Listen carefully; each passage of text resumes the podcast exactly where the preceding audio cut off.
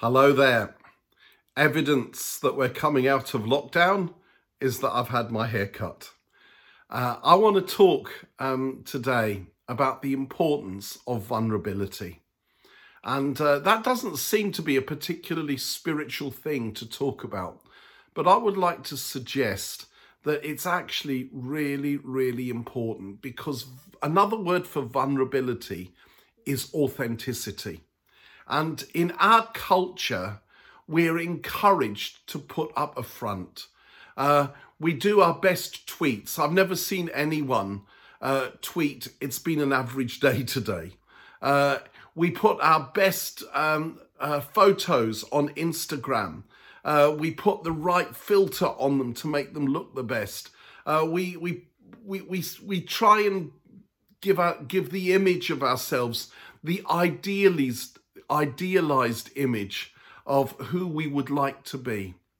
And the problem with that, the problem not just on social media, but in real life of, of presenting an idealized image of ourselves, is that nobody really knows us. And uh, I have friends in Southern California, and uh, they tell me uh, uh that, that so many in that culture whether it's physical with plastic surgery or uh, in other ways, they don't let anyone get close because the fear is if they do, they'll discover that I'm not as cool and hip and trendy or together as I make out I, I out that I am, and then they might not like me. There's nothing better than being known and finding out that uh, not just your idealized image, but who you really are is loved and accepted, not only by God, but also by a few others. And when we just present an idealized image, I can't say that word for some reason, you know what? There's, there's, it means that there's another part of us that we hide, which we're ashamed of. It's the hidden part. And, and uh, the, the hidden shadow side of our lives, we end up trying to push down and push away. So, and, and but the thing is, it is also part of who we are.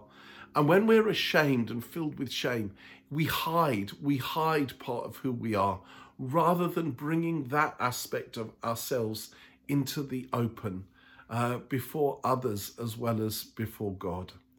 And Jesus, who was perfect humanity. Uh, he was vulnerable. And he was vulnerable. He allowed people to see, the disciples to see uh, his tears and his agonies and his questions. He wept over Lazarus. He wept over Jerusalem. Uh, when a whole bunch of people left him because his teaching was too hard, he turned to the disciples and he said, Are you going to leave me too? In the Garden of Gethsemane, he sweated blood and he said, Father, take this cup from me, but nevertheless, not my will, but yours be done.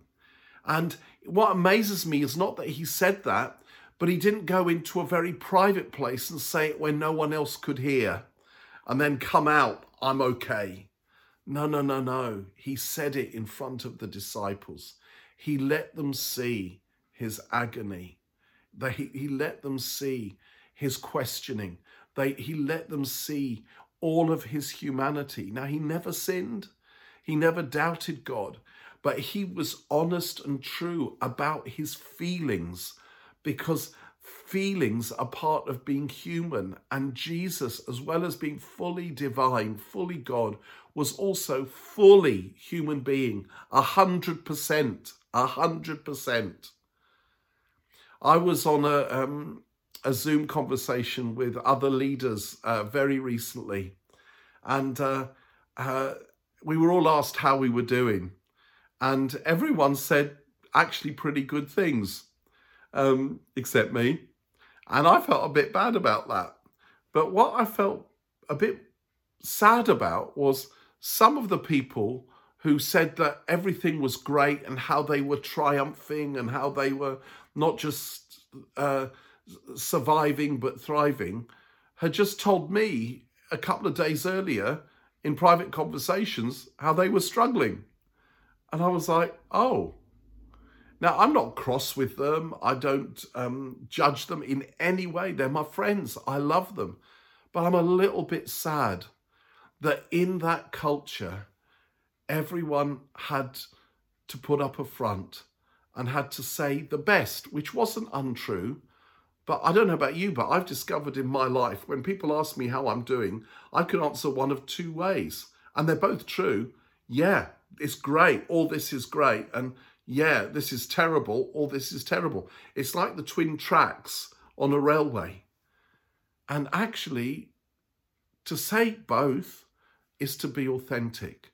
To say both is to be really human and show our humanity.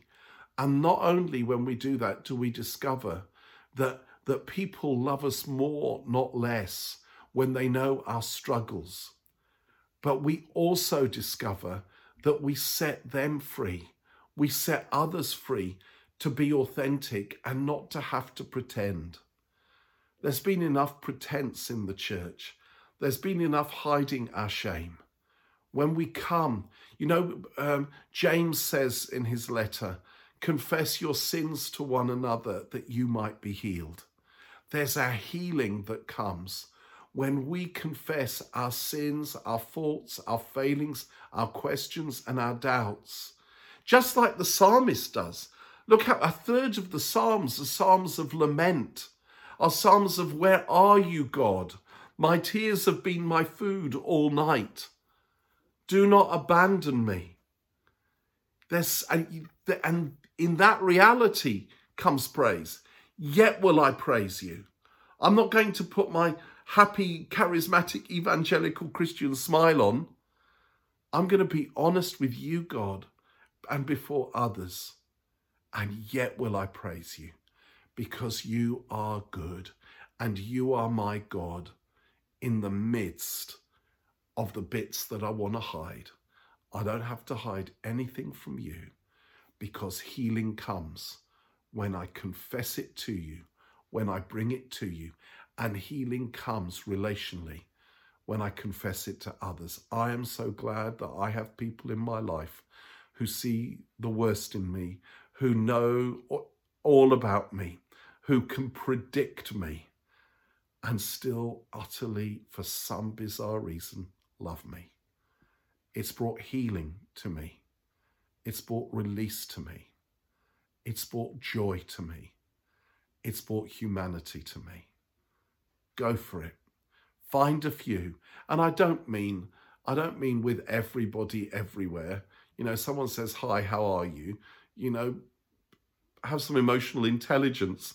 Maybe they're not wanting a 20 minute life history, but there are some that we can go deeper with. There are some, and I encourage you to do that. It will bring release to you, and it will actually bring life to them. God bless you.